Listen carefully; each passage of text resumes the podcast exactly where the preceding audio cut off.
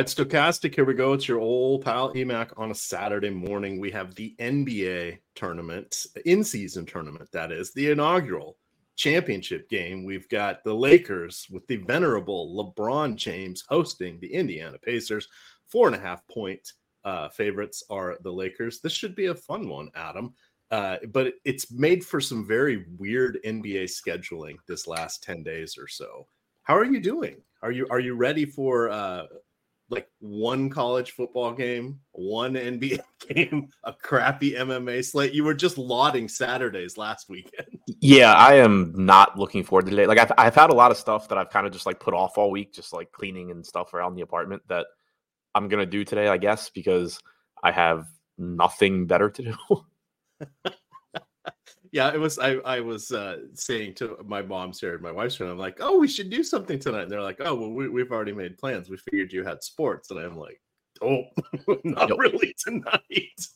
And I uh, I did not partake in Thursday night football uh, since uh, it was my wife's birthday, so we went out to dinner. So I just made one lineup for that, and uh, I didn't make my eyes bleed. Though I did see uh, one eight on Chander turning sixty dollars into forty five hundred it's a pretty good ROI. Yeah, good. yeah, it's cool seeing Eitan win. All righty, well, let's uh, kind of meander through the one game that we have. We'll we'll kind of hit the high notes here. Uh, we to refresh everybody uh, since it's been a while since we've had single slate playoff basketball. Um, we know that the key players are going to get a ton of minutes. Um, there's narratives, especially with LeBron James, adding another trophy or another accolade of being the uh, first winner of the NBA in season tournament. So that'll make things interesting. And then we'll talk a little bit about uh, Underdog uh, and The Sims. Underdog is the presenting sponsor of the show. Um, so you guys will want to uh, check that out. If you go through the link that is in the YouTube description below us here, they will match your first deposit up to $100. Let's start off with the Pacers here, Adam. How how so shocking is it that their their offense has surpassed their defense, their their poor defensive they're playing at, the, at the, one of the fastest paces in the league, one of the most efficient offenses in the league, and and uh, one of. I can't hear you. You are frozen. Oh, hopefully I'm back now. Yeah, you're back now. All right. Well, let's. Uh, I was setting you up. Let's talk about the Pacers being one of the fastest paced teams, one of the best offenses, and somehow that offense outpacing their defensive efficiency rate. Yeah, I mean the offense for Indiana is great. It has been all season long. Number one in adjusted offensive rating this year. Uh, the defense is terrible, so you generally get fast fun Pacers games, and uh, this is the matchup I was hoping for as far as Lakers and uh, and Pacers. Um, you have three stars in the game, Halliburton obviously being one of them. He's up to 12-4 on DraftKings, so he is eight hundred dollars more than LeBron. He's a thousand dollars more than Davis. He's been great this year, but as a result of him being so expensive, you are getting a little bit less ownership coming into him, which I do think is interesting. He's still going to be extremely popular, uh, 63.5% total ownership, 44.5% at utility, 19% at captain. Uh, but that is slightly behind LeBron and Davis, particularly at captain. Uh, you're seeing him in terms of ownership percentage at utility, pretty comparable to those two, but uh, at captain only 19% compared to 25% LeBron, 31% Davis. So uh, if you can get all the way up to Halliburton at captain, it's an interesting way to be contrarian. Uh, we've already seen in this tournament, you know, not that it's indicative of what's going to happen today. But we've already seen Halliburton in games where he's with other stars that maybe are more popular, like Giannis, just go out and you know outperform them. The ceiling is certainly there. Uh, relatively likely that he is the highest scorer on the slate. So he's obviously really interesting. You know, Miles Turner coming in at 9,200. He played 32 minutes last game. Thought he would maybe play a bit more. We had seen 34 minutes the game before that. He played well last game, still only got 32. Uh, one thing I did not like about the Pacers last game from a DFS standpoint was that they did go to a full 10 man rotation, which surprised me in a semifinal game, especially after they had essentially cut Nembhard out in the first game. Isaiah Jackson had not played at all in the previous game. Uh, Josh and I talked about maybe they would go to Isaiah Jackson because of the matchup. But they went to Jackson and they went to Nembhard and McConnell stayed in the rotation. So I don't know if they're going to keep that rotation for, for the championship game or not. You know, does Nembhard Nembhard got hurt, so I assume they just go back to to nine um, instead of replacing him with like Wara or something. Um, but I still just the, the minutes were just a lot flatter in that game than I expected, which does make me nervous tonight. Yes. So Nembhard has been ruled out with the knee issue. Jalen Smith, all but assuredly out. He's missed the last four games. Um, and then on the other side, uh, Gabe Vincent, he hasn't played in the last 19 games. And even if he comes back, I don't see big minutes for him tonight because of the condensed rotation. But it, it is interesting because we have to you know, we we start to look at some of the well, everybody's a tertiary play on. Uh, there are no secondary plays on the Pacers when you have uh, Halliburton. He's uh, light years ahead of everybody else. But Bruce Brown has really uh, kind of come into his own here as a, as a true secondary option. We've got T.J. McConnell lurking limited minutes, um, you know, nine and, and 11 uh, minutes, I think, the last couple games. But he's someone that could get up to 12, get a couple steals, and all of a sudden he pops for 20 fantasy points. Miles Turner, um, you know, Mr. Enigmatic, we never know exactly what we're going to get with him. Usually it's bad until you are convinced yourself he's not much of a fantasy producer, and then he rips off a 50 fantasy point game uh, once a month to um, come back into our, our, our collective minds or make us freak out of our collective minds. It's going to be kind of fun today, Adam here. If you look at uh, who do you think will get the bulk of the minutes if you were looking at the at the Pacers? I know you you said it's a little bit uncertain, but we can kind of infer that Halliburton should see the most clearly. Who after that is kind of would be on your short list? Yeah, clearly Halliburton should see the most. Uh, he played 36 and a half last game. He played 40 in the previous game. He he had a much more normal second half rotation last game, more in line with like what you would expect. In the first half, they kind of just left him on the bench for a while. TJ McConnell was playing well. The Pacers second unit was gaining on Milwaukee. And so they used that opportunity to just sort of rest Halliburton for a little bit in game. I think it's more likely if if the only two options I could have are 36 minutes or 40. At least I still think 40 is more likely um, in this game. You know, I think projecting him 38, 39 makes sense, but clearly he's going to play a ton. You're expecting 32 plus minutes from Miles Turner. The rest of it just gets dicey though. Like Bruce Brown is somebody that his skill set translates to playing a lot of minutes in playoff type games. But last game you didn't see it. Now he did get hurt. He went to the locker room, but he came back. He only finished that game at 28 minutes. So I, I thought there was a good chance he was going to play 36, 37 last game. We had seen, I think, 34 or 35 in the first one. So I still think it's more likely he plays mid 30s here than upper 20s, but especially with Nembhard out, but it's still kind of risky. Um, the playing time for like all of the non Halliburton guys are tough. Nobody, nobody other than Halliburton uh, played more than 32 minutes last game. Turner played 31.8. Hield played 30 on the nose. Nobody else got the 30. And the closing lineup usually is going to be Nesmith over Toppin along with the starters. We've seen that two games in a row now. I expect it to be the case here. The caveat is if they are losing, there's a chance that you get Mathurin out there instead of Nesmith. If Obi Toppin just happens to be playing amazing, maybe he closes, but uh, Nesmith should be the assumed closer. I think expecting 26 to 30 minutes from him makes sense. Mathurin probably playing anywhere from like 24 to 27 uh, off the bench. A lot of the non Halliburton Toppin, or sorry, Halliburton Turner Hield guys, and to some extent Brown, are just going to depend on how the game is going. But even Brown, you know, again, last game, even excluding that injury, didn't play a lot.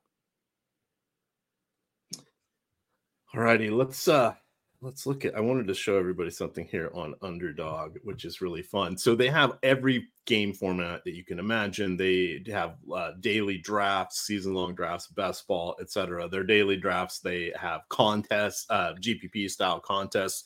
Um, they have uh, for NFL Sundays, um, they have a contest where you you draft your team and then end up uh, playing against a larger group of players. So, hey, stacking is key, all that fun stuff. But on their pick'em side here, especially for those of you that are in states that do not have uh, sports wagering yet, it's a lot of fun. It's it's similar to that in that you build out a player card. But what I'm showing here is I did not do well on my my card here last night. But um, I wanted to call out there. They have these things called scorchers. So some sometimes they'll they'll put um, milestones up here or or props that aren't available on some of the other um, pick'em sites, such as double doubles, uh, etc. And usually they will they will add a, a, little multiplier on those. So I had one here with Kuzma last night. So that because I put him in my lineup, it, it um, put a, point, a 2.75 uh, uh, scorcher uh, multiplier on this. So my $5 wager would have netted me 137 so it's kind of an interesting way to to do different things here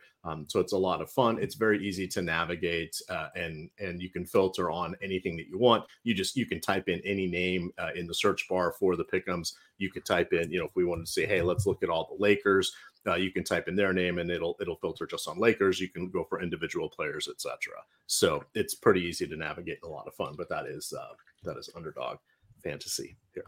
All righty, Adam. Speaking of the Lakers, they are the other team in this game here. Uh, how how uh, how many minutes for LeBron? Is he going to touch forty tonight? Yeah. So we didn't really get to see a second half rotation from him last game because it was completely unnecessary against the Pels. He played 16 minutes in the first half, so obviously that would put you on pace for 32. But in the previous Lakers game, he had also played around 16 or so in the first half, and then just played almost the entire second half, ended up getting uh, up close to 40. So I think that it's likely that you're getting close to 40. I, am viewing him the same way I'm viewing Halliburton. Um, he actually did get to 40 against the, the Suns. Uh, he played the entire fourth quarter of that game. He played the final 14 minutes of that game and also played the first eight minutes of the second half. So basically played the entire second half minus a couple of minutes. I expect something similar here where he probably plays a little bit shorter first half rotation because like obviously if the Lakers could just win this game with LeBron playing 28 minutes, they would love to, but that's most likely not going to happen. So I think it's likely that you see a similar rotation where he plays more modest minutes in the first half and then if assuming the game is competitive down the stretch, he just basically doesn't leave the floor and gets close to 40. Um, I think it's likely he plays right around the same minutes as Halliburton. LeBron wants to win this. He's still very clearly one of the best players in the NBA.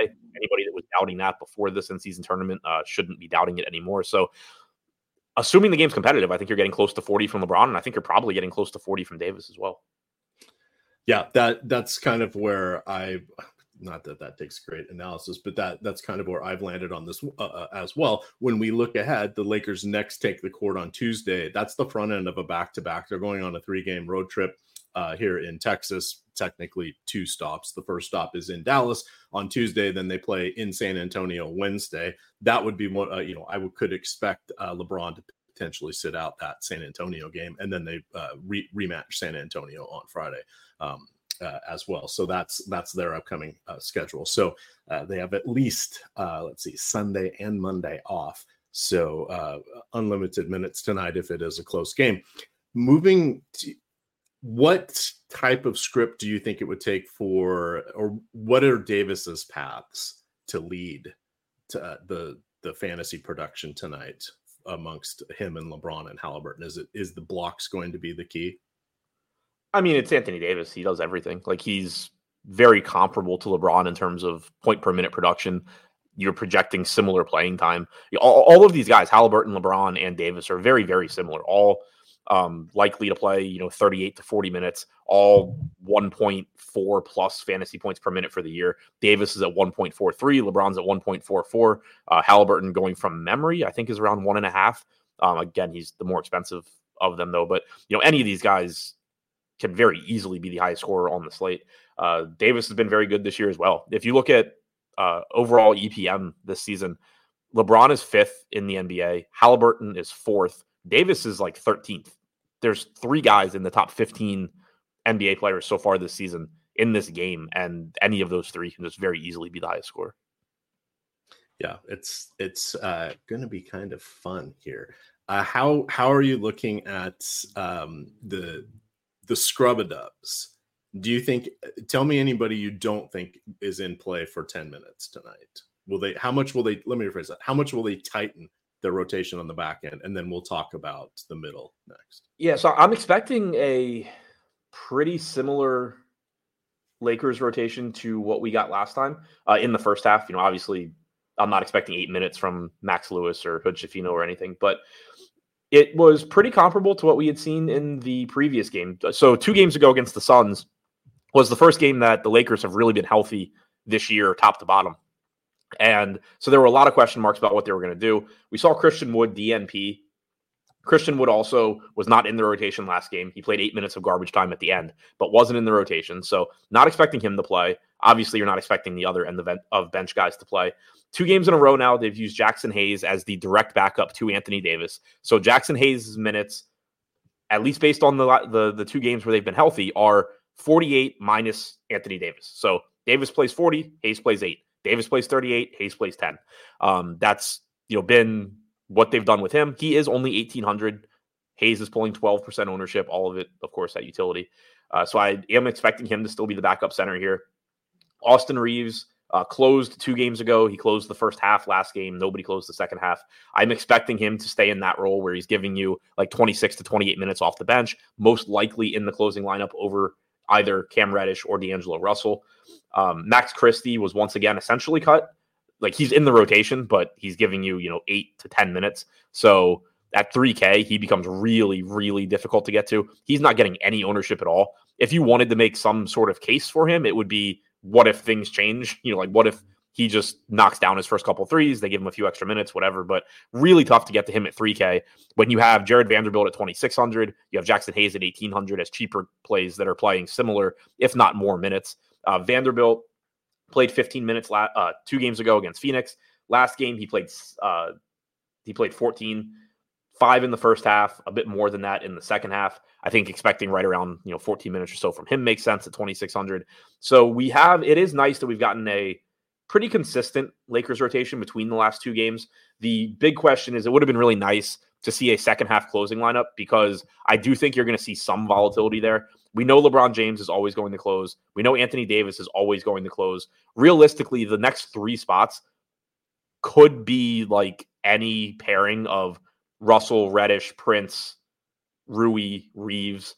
My best guess is LeBron Davis, prob LeBron Davis, Reaves, and then two of Prince, Reddish, Rui. I think it's unlikely that Russell's in the closing lineup. They can just put a better defensive unit out there. You don't need D'Angelo Russell's offense when you have both of LeBron and Davis on the floor. But who that ends up being out of, you know, Reddish, Prince, Vanderbilt, even, and Rui, I think is still up in the air it makes to me the uncertainty makes Rui really interesting at 4,200. He's getting 27.5% ownership right now on DraftKings, 26% utility, 1% captain. He played 21 minutes against the Suns in his first game back from injury. Last game, he played 20, the same exact 21.4 minutes. But again, we didn't get a closing lineup there. So there is a path to Rui if he's playing well getting you, I think, 24, 25 minutes. I don't think that's the most likely outcome. I think he should be projected around 21 to 22. But I do think that there are potentially more minutes available for Rui at 4,200, and we just haven't happened to see it yet in these first two games back. Yeah, that's that's a, nice call out there. Uh, Dempsey in chat uh, likes that one.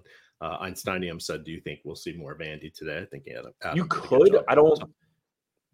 I have trouble saying I expect it just because of Rui being back as well. Like I think Rui plays more minutes than Vandy, barring something unusual happening.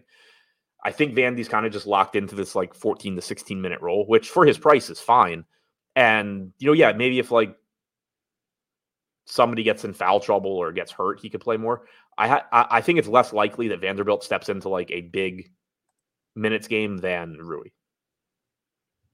Alrighty. Uh, on the uh, screen here, I have the uh, the Sims product here for the single game slate. So this is something we offer for uh, FanDuel and DraftKings. You can see that uh, I've built out a lineup, uh, or pardon me, a, a, contest pool here. You can decide how many lineups you want in your pool, and then that's what is going to construct the contest, and then we'll get to choose from those later. You can set your contest archetype here. Um, I've got it on marquee, which just means it's going to be pretty high uh, payout to the top. You put it in low stakes, that gives a, a kind of a, a, flatter payout. Um, high stakes uh, starts to uh, give a bit of a flatter payout, but also weights um, knowing that the players are going to be more popular than they appear for the larger contest because the high stakes players tend to uh, coalesce around specific plays. Uh, we can boost ownership of players that we want representation in our pool. Once we do that, we can regenerate uh, our lineups here. You can see how fast uh, this moves along here. And again, this is what Eitan used for the football version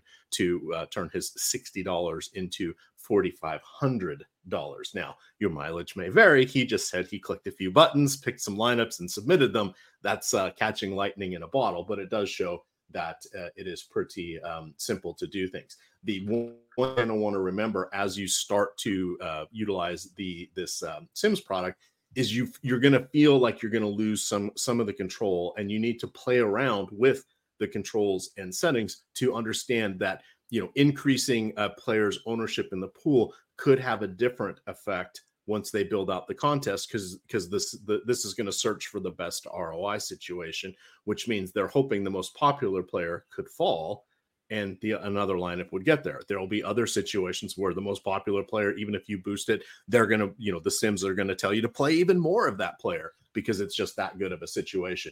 But um, it's this is pretty easy, easy to utilize. Um, you can see that we can we can filter on individual lineups. Oops, let me start the simulations here. I did that out of order. Um, so it takes all the lineups we created. It says, you know, do did you like what you did? Now we're going to simulate the contest. We can boost individual player ROIs um, to make them more popular or appear um, more often in in things. So like if we really bumped up uh, Anthony Davis in the captain, uh, and you know we, we dropped you know somebody else, that would uh, change things around here. But that uh, boost here up for the ROI does allow us to get a different sort check things out, etc. You can see here any lineup that has Davis got a slight boost, so he's now going to appear as the captain in the vast majority of the top lineups. So it's this is a, a lot of fun. It's a pretty good uh, tool that uh, practice with it a little bit if you're a subscriber.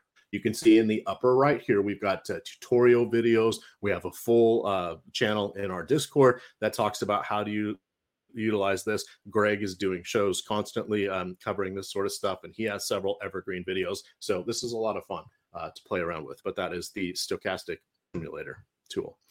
All righty, Adam, let's hit the middle of this uh, Lakers lineup here. The real I, question to, is, oh, go ahead. I just wanted to, yeah, just uh, to follow up on Stanium's question. Uh, I don't have an actual answer to what he asked, but just from an interesting standpoint uh, to see how it plays out, uh, he asked about more pick and roll out of Halliburton and Turner.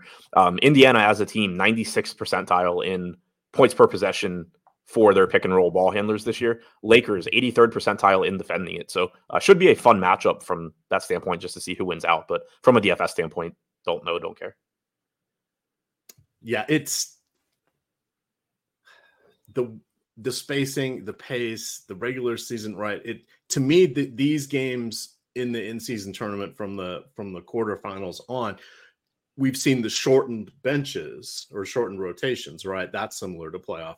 They're just not playing the defense. They are on certain possessions or whatever but we, just some some ungodly scores have come out of these games. So that's that's the part where oh, that's because the pacers cannot play defense. If, like yes, if they want to, they broad, yeah broadly for for these these games as a whole though i don't think we're seeing playoff air quote playoff defense sure, yeah. in this tournament. Like we yeah, I think you're seeing more like the year. You're you're seeing stretches of it, but you're still not yes. seeing the entire game. Exactly, exactly. So that's that's and and to your point is if the Pacers flip the switch, does anything actually change if they're right. trying to play defense? that's kind of hard to know. I mean, like that's why Nesmith is uh, closing games. Yeah, because Obi Toppin's incapable of playing defense at all. Um, and Matt, that's but not. Dunks. Those alley oops right. out of right. Those alley Yeah. So, so I mean, like, like so, something like that, and it's to your point about rotations, like something like that does matter. Like, there's a the the reason Nesmith is most likely to be the guy closing for the Pacers is purely defensive reasons. Um, if this were just a regular regular season game, it would truly be I have no idea between Toppin, Nesmith, and Mathurin who is closing. With this being a kind of playoff game, it's Nesmith unless there's a reason for it not to be. All right, let's hit the middle of of this uh, Pacer or the Lakers um, rotation here. We've seen Austin Reaves probably have the best path as a closing option. You know, he played; he was so great down the the stretch in the playoffs last year uh, and down the stretch of the final part of the season. He's you know carved himself out a role. It seems at the expense potentially of D'Angelo Russell. But if Russell is splashing threes, you know, he's not going to be out of the mix either. It's just a little tougher to see him in towards the end of the game. And then the challenge with Russell is not the best shooter. And then he the ball's going to be in LeBron's hands for a lot of it. So he kind of loses those assist, assist possibilities. What do you think of our, our secondary options here for the Lakers? Yeah, so it, it becomes tricky. I am happy to see. So we have Russell projected for 27 minutes right now. Um, I had seen, I don't know where the industry will end up at tonight, but I had seen going into their last game that some sites were going, were still being really aggressive, giving Russell like 29, 30 minutes. I think we had 27 last game too, but I'm not convinced at all that that's the most likely outcome. I don't think Russell closing is likely. And so it is a situation at 7,400 where he's not projected for a ton of ownership now. He's at 25%. I think that's pretty reasonable.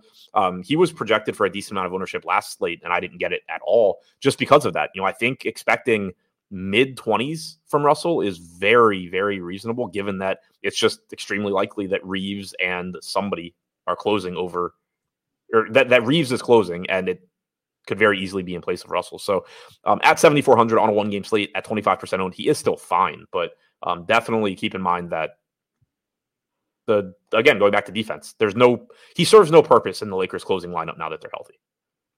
Uh, but beyond yeah, that's that's a good call out there. Yeah, be, beyond that, um, this is a team like I was saying before that there's a lot of volatility in minutes because of their closing lineup. Uh, when you think about guys that could be out there, it's you know again it's LeBron, it's Davis, it's most likely Reaves and then it's just two of Reddish, Prince, Rui, maybe Vanderbilt, maybe Russell. Uh, um, so there is volatility in minutes for those guys.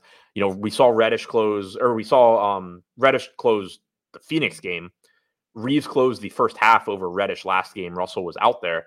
My assumption again is that in the fourth quarter it would be Reaves over Russell, and then maybe Reddish, maybe not. But um, at 4,600, Reddish is getting 30% ownership. Prince is getting 22. Prince is an interesting one because there is still volatility there. We haven't really seen it yet. He played 27 minutes against Phoenix. He played 23 and three quarters against the Pels. So we didn't see that fourth quarter rotation, but there's nothing forcing Taurean Prince to play 27, 28 minutes. He could, in any given game, just as easily play, you know, be done after the third quarter. He gets his 23 minutes, he's done. Rui picks up an extra few minutes and closes over him. So um, Taurean Prince, I think, has volatility in there. We already talked about Rui.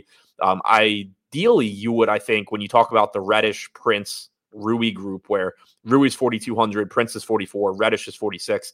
Ideally, as a DFS player, I would like to see one of them just not really be popular and then play more of that one because I don't know how the minutes are going to break down. Unfortunately, on this on this slate, we have Prince projected at 22% ownership. We have Rui at 28. We have Reddish at 30. So Prince is getting the least, but he's also a really bad fantasy producer.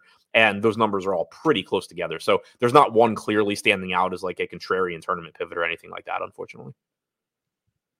All right. Uh, speaking of contrarian, how about letting the tools do the work for you? Nobody wants to do that, right? Oh no, I can do all this searching myself. On the screen, I have OddsShopper. We have dropped the price point here: $14.95 for a week, $49.95 for a month. It's a great deal. You get in the Stokastic uh, OddsShopper Discord as well. But uh, you can see what I've got here is let let this do all the heavy lifting. So sorting uh, just on leagues, I've uh, sorted on or filtered on player props, and you can look across all of the different books and see some wild swings in the lines that are available. So if you like unders, uh, you've got Quez Watkins here. Under 15 seems like the um, uh, consistent line uh, or the best line that we can get. That's available at PointsBet. You can see other books are under 14 and a half, and you've got FanDuel all the way down at under 13 and a half. So what this is doing is it's ranking the different wagers across the way for you. If you like overs, hey, look, here's CeeDee Lamb, but look at how different this is um, across uh, the different uh, sites. You've got over 90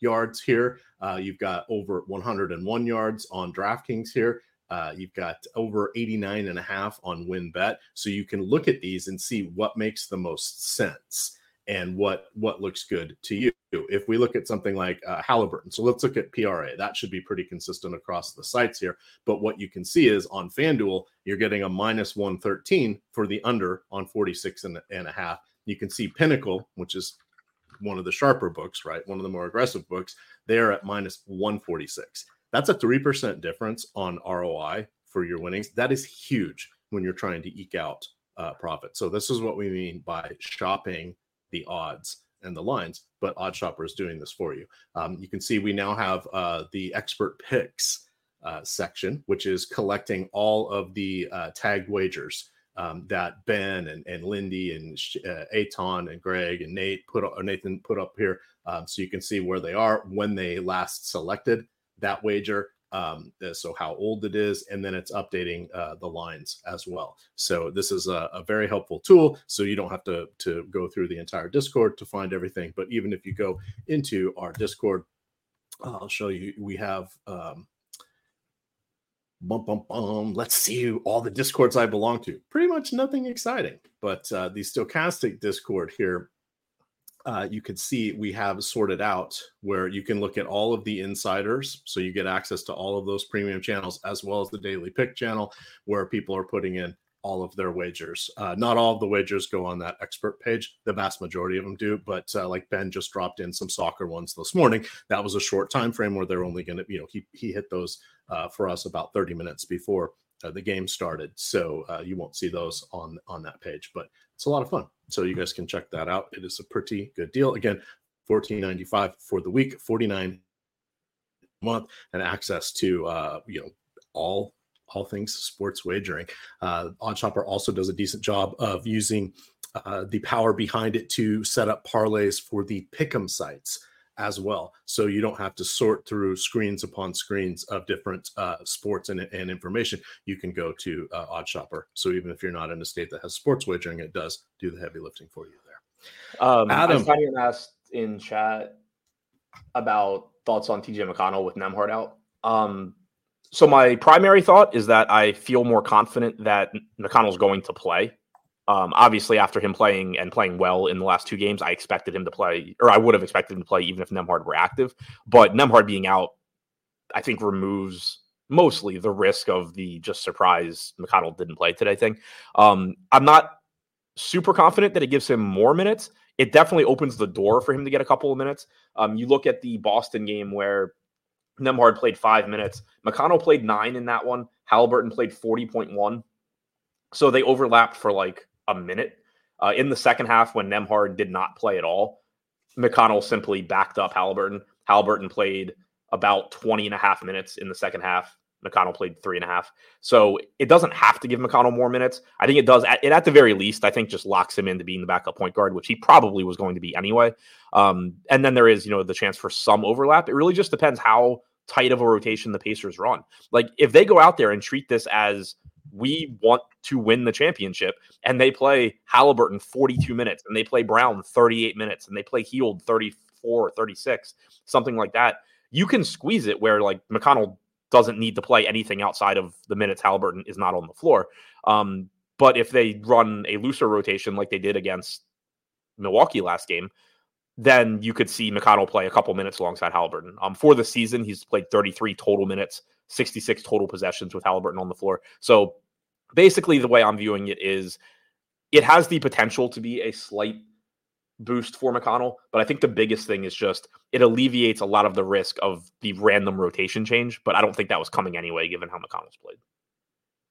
No, and that and that makes sense. He kind of entirely different player, but he he his fantasy aspects kind of remind me of like a JJ Barea, right? They're out there. Clearly, they're not the tallest guy. They're not you know, not ex- exactly the best on ball defender by any stretch of the imagination, but they jump the passing lanes. They're always there in the open opening uh, spot to, to get a, a, catch and shoot three or a catch and shoot long two. They're not afraid to make the extra pass to a better teammate in another spot or the hockey pass where they're not getting the assist, but somebody else is. When you get a stagnating offense, these guys are key in the, that, that type of player is key to shake things up, but also in a freewheeling game, he can jump passing lanes. We saw in his last one, 11 minutes, and he had three steals. You know, that you're it's not going to happen often. The game before that, he had nine minutes and no steals, but he is capable of multi-game or multi-steal games, which is kind of the unlocking of him to getting to a potential 20 fantasy points. I am hoping we have him for 10.8 minutes. I kind of thought 12 would be about right, but you're absolutely correct. It could easily be eight or six depending on if they're willing to overlap him at all with um uh with uh, Haliburton. So, yeah, and on the same same basically subject as McConnell, Isaiah Jackson is really volatile to me as well. So he he played uh, 16 minutes last game, and he's 3200. He's projected for 24% ownership. I think the most likely case is that he plays backup center minutes today. And I think there's just an assumption, though, that that's like a lock, especially with Nembhard being out. But keep in mind, in the game against Boston, Isaiah Jackson DNP'd and Andrew Nembhard played five minutes in that game. They essentially, two games ago, ran an eight man rotation with the exception of five minutes for Nembhard. This is the championship game against the Lakers. It shouldn't shock anybody if Jackson either just doesn't play or plays much less than he did last game. Um, the thing that makes me most nervous, and I don't want this to come off as like I think Jackson's not going to play. I do think he's going to get backup center minutes, but Josh and I had talked before that Milwaukee game that we thought Isaiah Jackson would play because Obi Toppin offers you nothing in the way of rim protection, and you have Giannis playing basically center with the second unit for the Bucks, and it's just going to be a disaster if Obi Toppin's out there. Here you have Jaxson Hayes as the backup center for the Lakers. Um, Anthony Davis does generally play with the second unit as well, but it's a little bit different, you know, in that regard compared to the Bucks. I still think Isaiah Jackson gets the backup center minutes. I do think it's likely that Miles Turner plays more than the 32 he played against Milwaukee. And, you know, again, Isaiah Jackson's just going at best going to play whatever 48 minus Miles Turner is. But it is kind of interesting to think about. Like you could come up with an Indiana rotation where Jackson doesn't play. Nembhard is obviously out. McConnell gets you know the backup Haliburton minutes, and it's just a really tight rotation where all the actual minutes are going to the starters plus Nesmith essentially. Um, you know, again, I'm not, I, am not, I don't mean it to say Jackson's not a good play at 3,200. I think he is, but um, we've seen two very, very, very different rotations from Indiana in the quarter, quarterfinal and semifinal games. Yeah, and then there's the I, I don't think Jalen Smith's going to play today. I so I was searching for news today. It's so funny because a lot of the news providers are now more or less associated with you know uh, the Yahoos or the ESPNs, et cetera, of the world for their blurbs. Most of those uh, season-long sites they're not counting today's games in the standings, but the, or in the your fantasy games, they did count the the semifinals and the, and the quarterfinals, but they're not counting today. So it's led to a whole bunch of like issues across the sites because this is like some like if you look on uh some sites, this game just doesn't appear on the schedule if you look at others, there is just nothing for today, meaning like it, it just defaults to blank screen. It, it it's pretty wild. It's it's like uh, you know, we always have the early season issues with double headers in MLB, right? Making things wonky, etc. This is like the first time that's really happened for the NBA because this wasn't and who knew who was going to play in this game, right? So it's it's been kind of shaky there. That said, um, I don't think Smith is going to play. We have him in the projections right now, and he's kind of got the edge over Isaiah Jackson. If they wait, if for any reason Smith played, it really takes everybody out of contention in that backcourt. It just makes them wait, even who? longer who? dart throws. But I do like your Isaiah Jackson call there. Who, who, who are you talking about?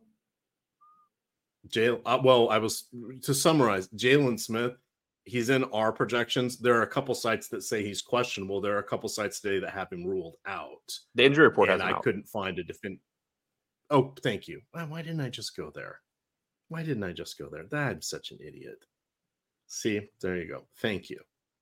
Uh, that'll get corrected on on our side. Last night, the the word was that he might play. So, anyway. Uh, yeah, I mean, there, like, there, I guess, is the chance that he just gets upgraded, but uh, yeah, he is. I don't think he is, but there was a Oh, go ahead. Sorry. I, will say as of the 9:30, the 10:30 injury report came out eight minutes ago. He is still listed as out. Okay, which is the expectation. But again, I was just calling out. today has thrown off a lot of the the standardization of, of the different uh, fantasy platforms. The DFS sites are totally fine, but some of the information aggregators, as well as the season long stuff, are are kind of uh, handling this uh, a little bit differently. But that is going to do it for today. Final thoughts before we get on out of here, Adam. Not related to this, but just saw a quote from Mark Daigneault, or however you pronounce his name. Um, finally, like I can't wait until more coaches get this, but he was asked about letting Chet Holmgren play through early foul trouble last night, and he said, "I just want the refs to foul him out. I don't want to foul him out. The conservative route on that usually bites you." Like, yeah, I wish more coaches would learn that. But it goes back to I thought uh, Einsteinium had just asked if Miles Turner got in foul trouble, what do you think we see? Is it more Jackson or do they go to the smaller lineup? And my answer was I would hope that they just let him play until he has six fouls because I think going to extended Isaiah Jackson here is probably bad, and going to Obi Toppin at the five is probably also really bad. So um, hopefully he would play through it, but love to see that quote. Excellent. Hey, maybe maybe these guys are getting self-aware. Hopefully, we can we can uh, uh, beat the race to AI becoming self-aware before more of these coaches become self-aware and the world ends. Right. But with that, we're going to get on out of here. you can follow Adam on Twitter at ship my money DFS. I am at emac DFS, and of course, it's Stokastic underscore com. With that, gamers, good luck and hit the like button on your way out.